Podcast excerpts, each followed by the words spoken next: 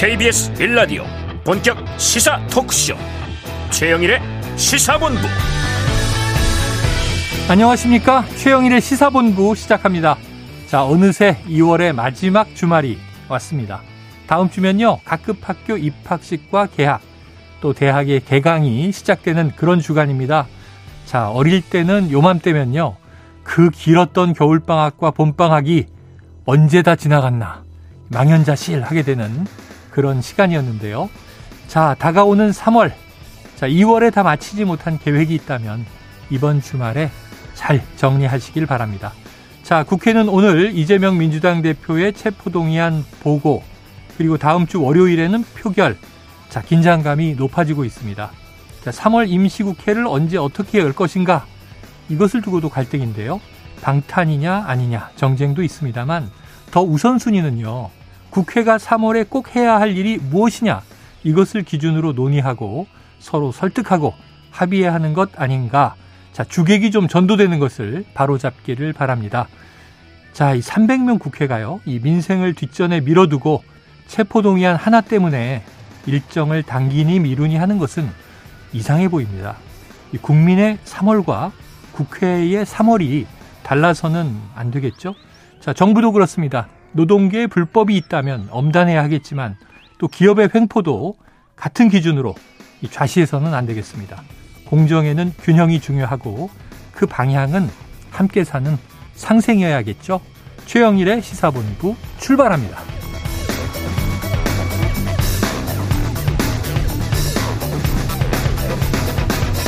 네, 1부에서는요, 오늘의 핵심 뉴스를 한입에 정리해드리는 한입뉴스 진행하겠고요. 2부에서는 화제의 인터넷 뉴스를 다뤄보는 스트릿 뉴스 파이터, 이어서 장윤선 기자의 주간 이슈, 그리고 스포츠 본부까지 만나보겠습니다. 자, 1부 마지막에 신청곡을 들려드리고 있습니다. 디저트송. 자, 오늘 꼭 듣고 싶은 노래 있으시면요. 문자 샵 9730으로 자유롭게 보내주시기 바랍니다. 짧은 문자 50원, 긴 문자는 100원이고요. 오늘의 디저트송 선정되신 분께는 치킨 쿠폰을 보내드리고 있습니다. 오늘도 많은 참여 부탁드립니다. 최영일의 시사본부 한입뉴스. 자, 오늘의 핵심 뉴스를 한입에 정리해 드립니다. 박정호 오마이뉴스 기자, 임경빈 시사평론가 나오셨습니다. 어서 오세요. 안녕하세요. 아유, 유튜브로 보시는 분들은 좀 놀라실 거예요. 임경빈 평론가가 목에 이렇게 의료 보조기구를 하고 있는데 목이 아프신 거죠? 아, 예, 지금 디스크가 음. 살짝 찢어졌다는 진단을 아이고, 받아가지고 네네. 뭐 당분간은 좀 이렇게 보호대를 착용하고 방송을 예. 해야 될 것 같습니다. 말씀하시는 데는 지장이 없는 거고 말하는 음. 데는 문제 없어 보입니다. 아, 예. 그래도 조심조심 우리가 청취자 여러분들도 모두 우리 함께 이 건강을 잘 유의해서 네. 건강한 생활이 중요합니다. 우리 청취자분들 예 음. 바른 자세를 항상 유지하셔야 아. 바른 자세. 저처럼 이렇게 디스크 터지는 일을 예방하실 수 있습니다. 이게 일부의 새 남자가 다 이게 중년이 되다 보니까 여기저기 좀 아프고 쓰시고 고장나고 그렇습니다. 자, 바른 자세 중요하고요. 첫 번째 이슈로 들어가 봅니다. 자, 1년 전 바로 오늘 러시아가 우크라이나를 침공했죠. 만 1년 된 건데요. 당시 시사본부 2부 각설하고를 진행하다가 뉴스 특보로 이 소식을 전해기, 전해드리기 위해서 방송을 중간에 마쳤던 기억이 생생합니다. 자, 박 기자님이 그 1년간의 상황을 좀 정리해 주시죠. 네. 참 2차 대전 이후 유지되어 온 주권국이 주권국을 침략하지 않는다. 음. 이런 세계 질서. 이 세계 질서를 유엔 안보리 상임 이사국 러시아가 무너뜨렸다. 네. 뭐 이런 비판도 받았었는데요. 충격적인 뭐 그런 전쟁이라고 할까요? 네. 어, 우리가한테 충격적으로 다가오고 있는데 사실 이제 러시아 입장에서는 이 우크라이나의 나토 가입을 좀 막겠다라는 생각 그리고 친러시아 반군으로 이제 독립을 선언한 도네츠크, 루안스크 인민공화국 평화 유지를 하겠다. 네네. 뭐 이런 이유를 들면서 어, 공격을 시작을 했어요. 그래서 러시아가 사실은 2014년부터 점령해온 돈바스 지역 크림반도 이걸 통해 진격을 했고 음. 수도 키이우와 제2의 도시 하르키우 그러니까 우크라이나를 향한 전방위적인 공습을 감행을 했습니다. 네. 그래서 초반에는 뭐 사흘 만에 키이우를 함락할 것이다. 그리고 제렌스키 대통령을 뭐 반드시 암살할 것이다 이런 얘기가 있었지만 음. 이걸 우크라이나가 막아냈고요. 그 이후에 반격을 했고 음. 사실상 결사항전의 의지로 우크라이나 청년들이 뭐 귀국을 하고 또 이 서방 국가들이 지원을 시작하기 아, 하면서 전세가 좀 바뀌었습니다. 네. 그래서 결국에는 우크라이나가 한 달여 만에 북부 전선을 되찾았고 하지만은 어 작년에 기억하시겠지만은 이 대규모 민간인 학살도 네. 발견이 됐었죠. 네, 북부 전선에서 이렇게 푸틴 대통령이 밀렸지만 동부와 남부 점령지에 대한 합병 그 의지를 노고라 했고 여기에 화력을 집중을 시켰습니다. 음. 아, 그래서 러시아가 아뭐이 네 곳에 주민 투표를 거쳐서 어, 점령지 네 곳을 합병하는 법안도 음. 통과를 시키면서 서명을 하는 모습이 있었고요. 하지만 여름 이후에 러시아 공세에 우크라이나가 미국의 뭐 장거리 로켓 시스템, 뭐 단거리 로켓 시스템, 하이마스 이런 것들을 동원하고 아, 지원을 받으면서 또 전차 지원도 얘기가 나오고 있지 않습니까? 네네. 네. 여러 가지 무기 지원을 등에 업고 반격을 해서 지난 10월에 크림대교 폭발했다는 러시아의 대규모 미사일 음. 보복이 이어지고 있었지만 그래도 우크라이나가 헤르손을 수복했고요. 어, 전황을 좀 바꾸고 있다는 평가가 나왔었죠. 네네. 네. 하지만 그 이후에 현재까지 6개월 동안 지금 러시아와 우크라이나가 동부와 남부 최전선에서 밀고 밀리는 음. 격전을 진행하고 있고 이러다 보니까 뭐 이 양국의 아, 군인 사상자는 뭐 3, 40만 명이 된다. 그리고 민간인 우크라이나 희생자가 2만 명이 넘는다. 음. 이런 얘기가 나오는 그리고 우크라이나 누적 난민 수가 1,700만 명이 넘는다. 네. 이런 피해가 집계가 되는 등 언제 전쟁이 끝날지 모르는 그런 상황이 이어지고 있습니다. 예, 지금 말씀해 주신 대로 일단 가장 좀 가슴 아픈 건 민간인 어쨌든 이 인명 피해가 있다는 것. 군인들도 네. 병사들이 무슨 죄가 있습니까? 음. 이 국가가 잘못된 전쟁을 하면서 희생되는 생명들인데요. 자, 이게 1년이나 이렇게 흘러왔고요. 그리고 전 세계가 또 뭐 경제적인 타격이 있죠. 그렇습니다. 문제 등 우리나라도 직간접 여파를 받는 것이고. 최근에 이제 전쟁 1년을 앞두고 우리 언론들에서도 이제 특파원을 현장에 보내가지고 네네네. 현장 취재를 많이 했었는데요. 예. 보니까 가족을 모두 잃은 뭐 어. 여성이라든지 네. 혹은 뭐 부모와 이별하게 된 아이들이 난민에 음. 된 난민이 된 사연이라든지 음. 그러니까 그야말로 이제 전쟁의 참화가 실제로 사람들한테는 어떤 영향을 미치는지를 좀 네네. 생생하게 우리가 목격할 수 있었던 1년인 것 음. 같고요. 지금 말씀하셨던 대로 유럽이 이제 러시아발 그 싼 가격의 가스를 사용하지 못하게 네. 되면서 그거에 대해서 이제 연쇄 작용으로 이제 전 세계가 물가 상승 압박에 시달리게 음. 되는 어 그래서 이제 전 세계가 이렇게 연결되어 있다는 걸 또 실감하게 되는 네. 뭐 1년이기도 했고요. 뭐 또 한 가지는 객관적 전력상으로는 당연히 러시아가 워낙 이제 압도적이다라는 평가를 받았었기 때문에 예. 전쟁이 일찍 끝날 걸로 생각을 했는데 아, 전쟁에 있어서 여전히 현대전에서도 음. 사기의 중요성이 얼마나 중요한가. 음, 음. 그래서 이 병력들이 얼, 어떤 목적 의식을 가지고 전쟁에 임하는가에 따라서 어, 결과를 바꿀 수도 있다라는 네. 거를 저희가 또 목격하게 되는 거였고 그건 이제 무기의 첨단화와도 이제 연결이 되는 네. 문제입니다만 그리고 또 한 가지 저는 이 전쟁을 1년 동안 지켜보면서 전쟁 양상이 너무 우리가 잘 알고 있는 6.25 전쟁 때하고 굉장히 비슷해서 아, 음. 기습적인 침공 예. 그리고 전선이 끝간데 없이 뒤로 밀리는 밀렸다가. 우크라이나 그리고 다시 재반격을 해서 회복하고 음. 그 다음에는 교착 상태가 길어지면서 그 교착 상태 때는 오히려 전쟁 피해나 인명 피해가 많아지는 네. 양상이 굉장히 6.25 전쟁이랑 비슷해서 음. 아, 좀 빨리 좀 이 사건이 좀 정리가 됐으면 좋겠다. 평화가 좀 빨리 회복될 수 있었으면 좋겠다라는 생각을 또 하게 됐습니다. 네, 그렇습니다. 음. 그러면서 또 한번 이 비난이 일었던 게 뭐냐면 이 현대사회 국제 외교가 이 지경밖에 안 되나. 아. 유엔이 있고 국제 기구들이 있고 말이죠. 그런데 이제 안보리의 일개국인 러시아가 침공을 했다는 것도 충격이지만 어쨌든 그럼 이게 전 세계가 여기에 달라붙어서 전쟁을 뜯어 말릴 수 있다고 생각을 했는데 1년 동안 속수무책이에요. 강대국들이 나서건 주변국들이 나서건. 네. 자, 이제 1년 돼서야 우크라이나를 침공한 러시아에 철군을 요구하는 결의안이 유엔 총회에서 채택됐다. 어떤 내용입니까? 네, 그 미국 뉴욕, 뉴욕 유엔 본부에서 열린 긴급 특별 총회에서 이 철군을 요구하는 결의안이 이 통과가 됐는데요. 찬성 141표, 반대 7표, 기권 32표로 가결이 됐습니다. 네. 아무래도 미국과 유럽연합 등이 중심이 돼 추진한 아, 그런 어, 가결안이었고요. 우크라이나의 평화 원칙 관련 결의안 여기에는 한국 정부도 우리 정부도 공동 제안국 명단에 이름을 올렸습니다. 음. 또 찬성표도 던졌고요. 이 결의안의 내용을 보면 우크라이나의 평화 회복을 위해서 러시아의 무조건적이고 즉각적인 청원을 요구하는 내용 이게 담겨 있는데 아시겠지만 총회 결의안은 법적 구속력은 없어요. 하지만 국제사회가 한 목소리로 러시아의 침공에 대한 법적인 책임까지 뭐 제기했다. 이런 점에서 음. 의미가 있는 그런 결의안이다 이런 평가는 나오고 있습니다. 네. 물론 뭐 여기에선 침략한 당사국 러시아가 반대 입장을 밝혔고요. 음. 북한과 뭐 시리아, 니카가라, 벨라루스, 에리트레아, 뭐 말리도 어, 이런 쪽에 반대표를 던지는 모습이었고 중국과 이란, 인도 등은 기권을 했습니다. 아, 기권한 나라도 있고 친러시아 국가도 일부 있고 음. 그래요. 자, 제가 아까 이제 네. 6.25 말씀을 드렸는데 음.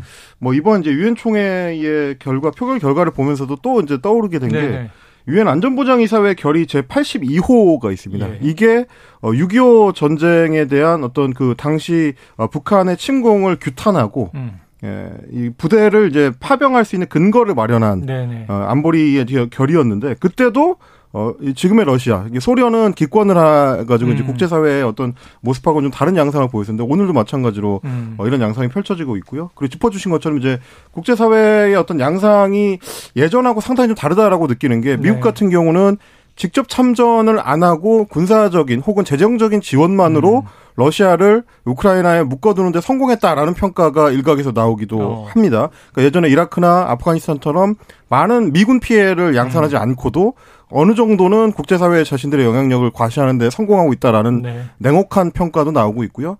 어, 중국도 마찬가지로 러시아가 사실상 젊은이들을 다 잃어가면서 음.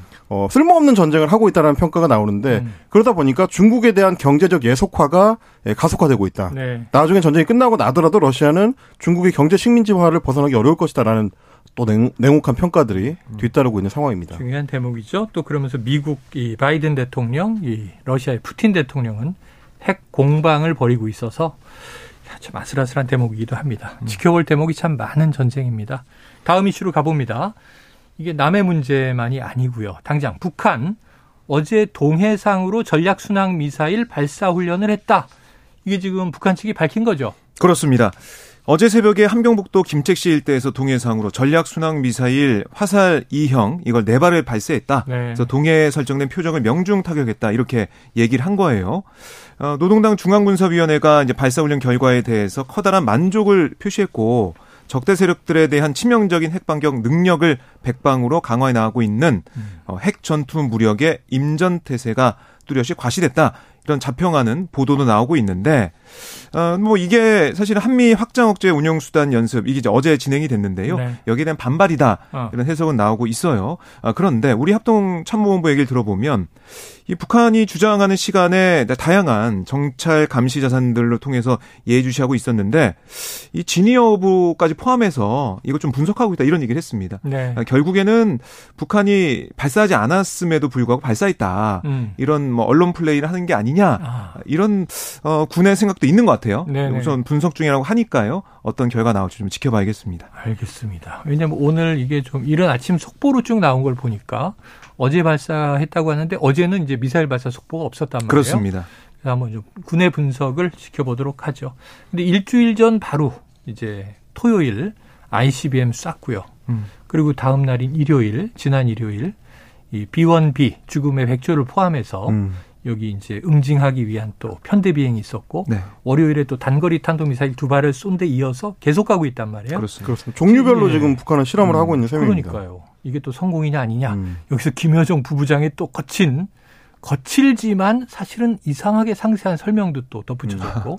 자, 다음 달에 이 미국의 핵 추진 항공모함이 다섯 달 만에 한반도에 전개될 음. 가능성이 있다고 하는데 어떤 겁니까? 그렇습니다. 지금 북한이 사실 어, 미군 전략 자산 중에서 가장 민감하게 반응하는 대상 두 가지가 어, B1B 핵 폭격기 네. 그리고 나머지 하나가 핵 추진 항공모함의 음. 출현입니다.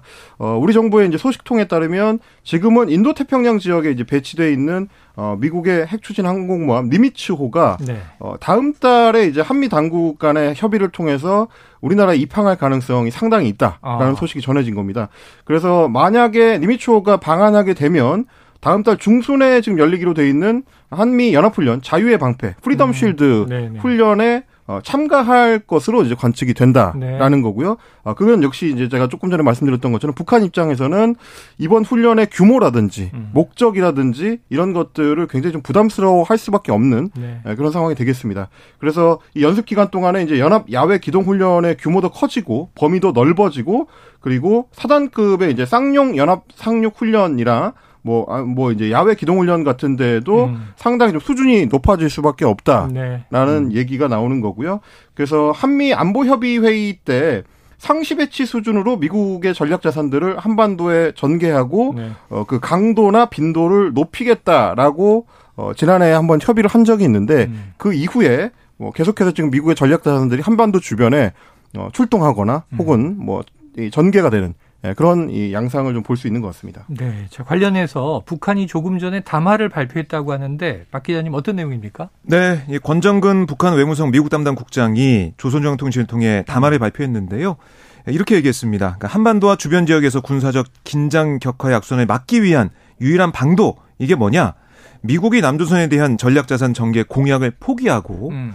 또 각종 명목의 연합훈련들을 중지하는 것, 그러니까 명백한 행동적인 입장을 보이는 거다. 네. 이렇게 못을 박았고요.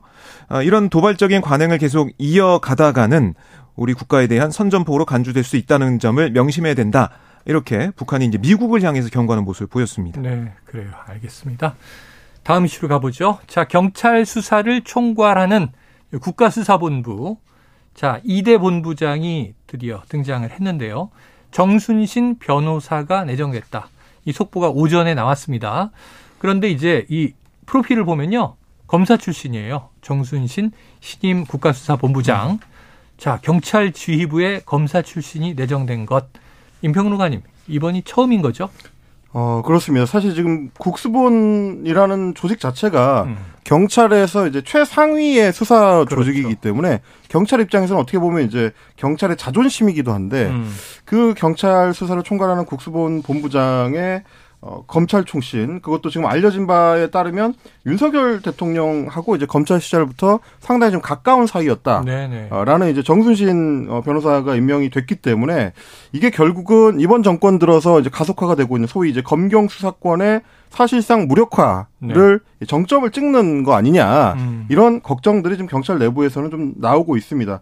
뭐 그동안 이제 윤석열 정부 들어서고 나서 주요 요직에 검찰 출신 인사들이 중용된다라는 평가는 많았는데 네. 뭐 행안부 내에 이제 경찰국을 신설할 때도 역시 마찬가지로 이상민 행안부 장관이 주도적인 역할을 했었고요. 음. 이번 같은 경우도 국가수사본부장까지 이제 검찰 출신 인사가 차지하게 되면 뭐 경찰 내부는 물론이고 야권에서도 상당히 좀 반발이 나올 수 있을 걸로 보입니다. 네. 일단 어정 변호사하고 이제 윤석열 대통령은 대검찰청과 서울중앙지검에서 함께 근무한 이력이 있고요. 음. 그리고 박근혜 최순실 국정농단 사건 때도 어 수사팀에서 함께 근무했었던 걸로 지금 알려져 있습니다. 그래서 검찰 출신이 경찰의 수사를 총책임지는 국수본 자리에 오게 되면 음. 경찰 그 내부에서 나오는 얘기로는 결국 어, 검찰이 이제 보안 수사의 범위를 확대하려고 최근 그 시도를 하고 있는데 네. 그것과 관련해서 어, 경찰이 좀 저항할 수 있는 음. 각이 좀 안 나오게 되는 거 아니냐 아. 어, 이런 걱정들. 그래서 경찰의 입장이 이제 각 사안마다 어, 대표되기가 좀 어렵지 않겠느냐 이런 걱정들이 내부에서 나오고 있습니다. 알겠습니다. 자 윤석열 대통령이 정 변호사를 제 2대 국가수사본부장으로 임명을 했고요. 자, 임기는 오는 26일 시작 돼서 음. 앞으로 2년 동안으로 전해지고 있습니다. 앞으로 이제 국수본이나 또는 경찰의 움직임 좀 이게 좀 순항을 하게 될지. 예. 근데 이제 정본부장이 이렇게 임명이 됐는데 사실 이 국수본부장 지원을 앞두고 변호사 후업을 한 사실이 휴업을 한 사실이 이제 뒤늦게 아, 알려졌어요. 네네.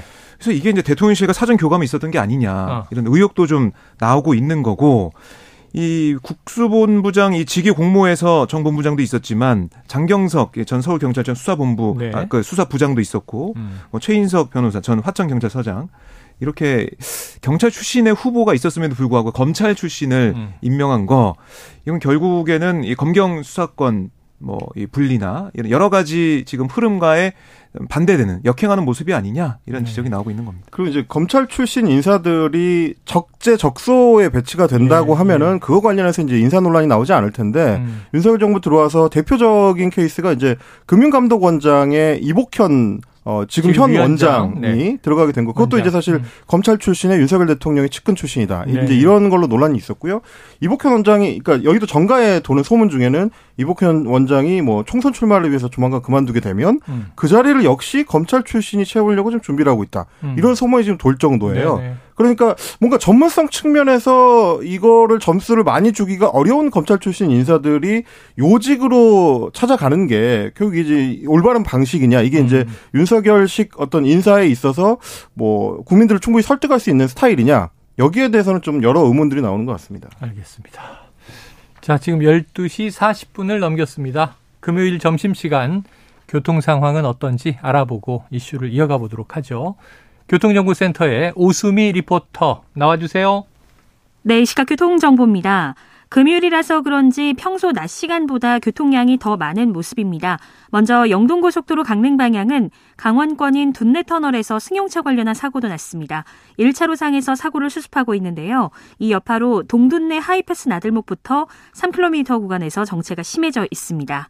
같은 강릉 쪽 경인 지역에서는 서창에서 월곶까지 차들이 많고요. 반월터널에서 부곡까지는 9km나 막히고 있습니다. 용인에서 양지터널까지도 답답한 흐름 이어집니다. 수도권 제일순환고속도로 구리에서 판교 쪽으로는 구리 남양주 요금소에서 승용차가 전도되는 사고가 났습니다. 여파로 잠시 속도가 떨어지고요. 이전에 구리에서 상일 쪽으로도 8km나 막히고 있습니다. 반대편으로도 서하남을 지나 상일까지 8km 정체고요.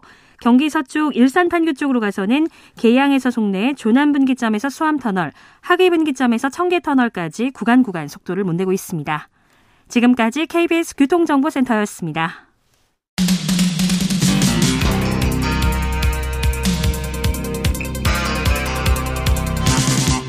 최영일의 시사본부. 네, 다음 이슈 보겠습니다. 어제 긴급 기자회견을 통해서 해명까지 내놨습니다만 이 지금 이 김기현 의원의 이른바 울산 KTX 역세권 땅 시세 차익. 박 기자님, 이 의혹 논란이 가라앉질 않네요.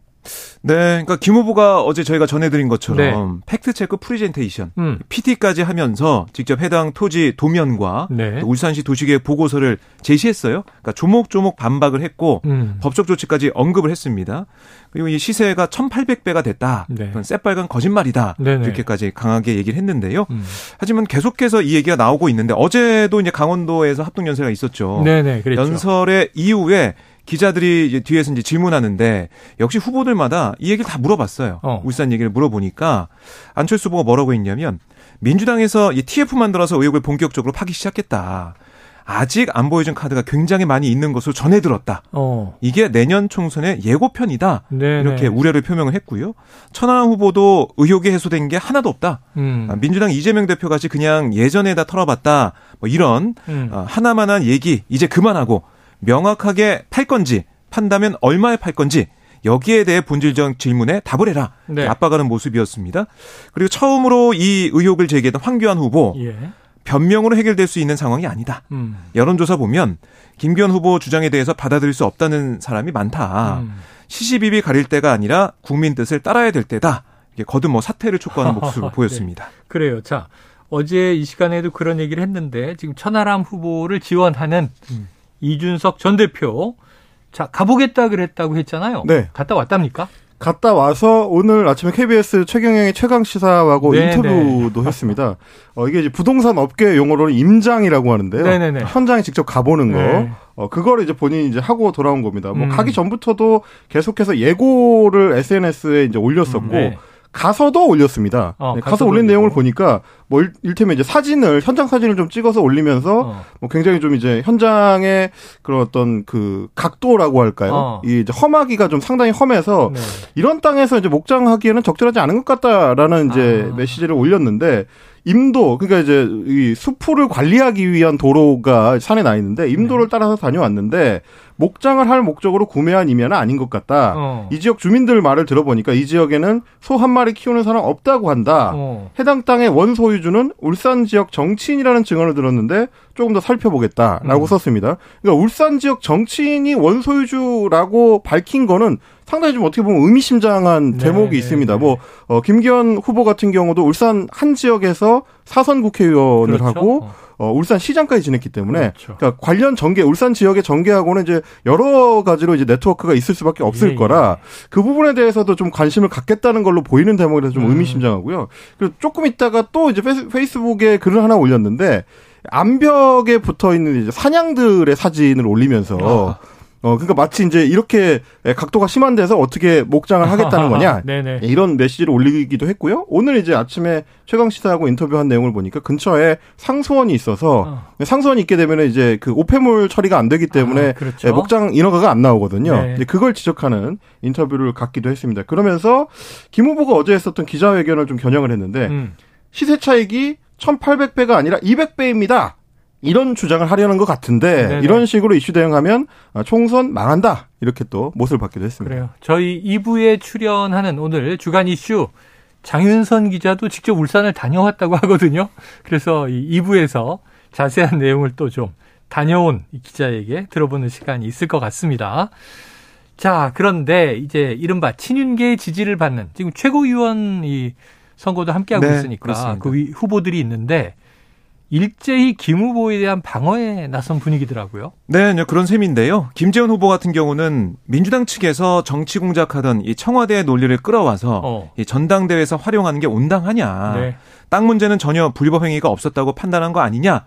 이렇게 언급을 했고요. 네. 장해찬 청년 최고위원 후보도 아니 지난 문재인 정부에서 수없이 탈탈 털어서 다 검증받은 부분 아니냐. 음. 정말 무리한 의혹 제기다. 이렇게 강조를 했습니다. 네.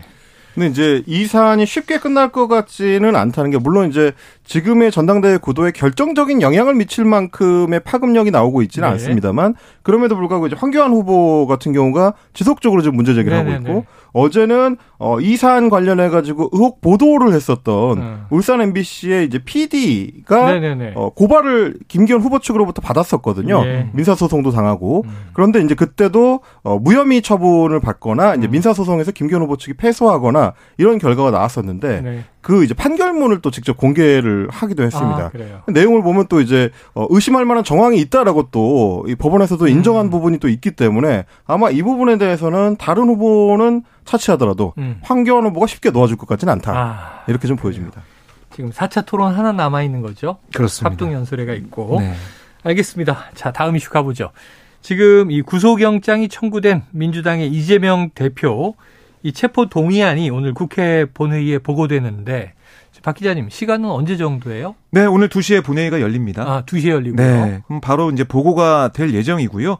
근데 오늘 표결이 이뤄지는 건 아니고 네. 그러니까 본회의 보고 이후 24시간 이후 그러니까 72시간 이내에 본회의를 네네. 열어서 표결에 붙여야 되는데 뭐 몇 번 말씀드린 것처럼 여야가 합의를 해서요. 다음 주 월요일에 예. 본회의를 열고 표결을 진행할 예정입니다.